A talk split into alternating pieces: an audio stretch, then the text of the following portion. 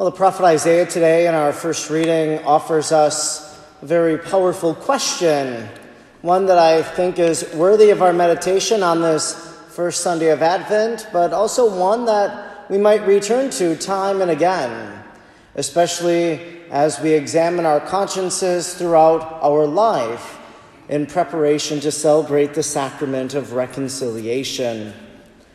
The prophet Isaiah asked this question Why do you let us wander, O Lord, from your ways?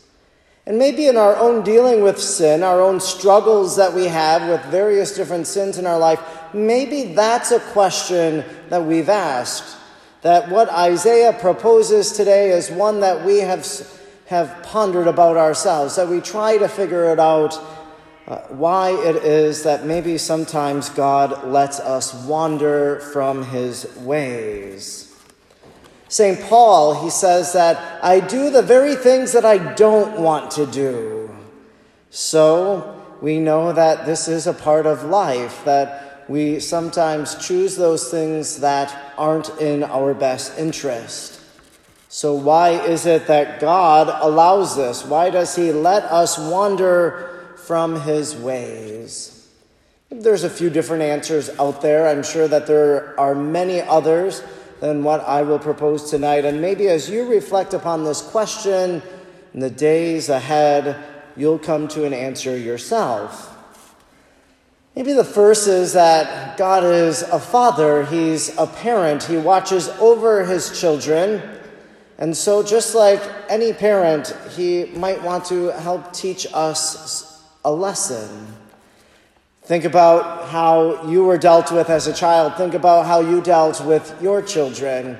That maybe sometimes we allowed something to happen so that they would know that they shouldn't do it.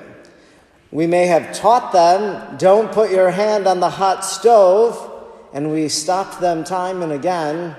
But one time, the hand made it to the stove. They burnt their hand, and it was a big warning to them never to do it again.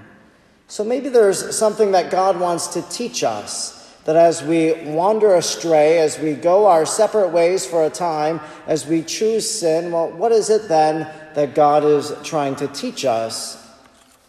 Maybe He wants to teach us that we need Him, that we need God in our life, that we can't do these things alone, that as we wander, as we go astray, well, then we come back and we say, God, I need you now. I need you because with you I am stronger. You make me strong. Where I am weak, then I am strong with you. Maybe that's one of the lessons. So we wander so we can return to Him, that we come back to the Lord. That's the story of the prodigal son, that Jesus in that famous parable says that the son goes to his father, says, Give me everything that you would give me when you die. He goes and he squanders his inheritance, and then he comes back. And then he says, I know, Dad, that you shouldn't accept me back. Treat me as a servant. And the father welcomes him back with open arms, with an embrace. So maybe the lesson is that even when we wander, when we go astray, that when we are so far away from God, well, then we know that it's okay for us to come back. We know that God wishes to show us His mercy, which is another lesson that I think that God might wish to teach us. That when we come back to Him, He is willing and ready and wants to forgive each and every one of us. These are maybe a few of the reasons why God lets us wander from his ways so that we might come back and experience his mercy.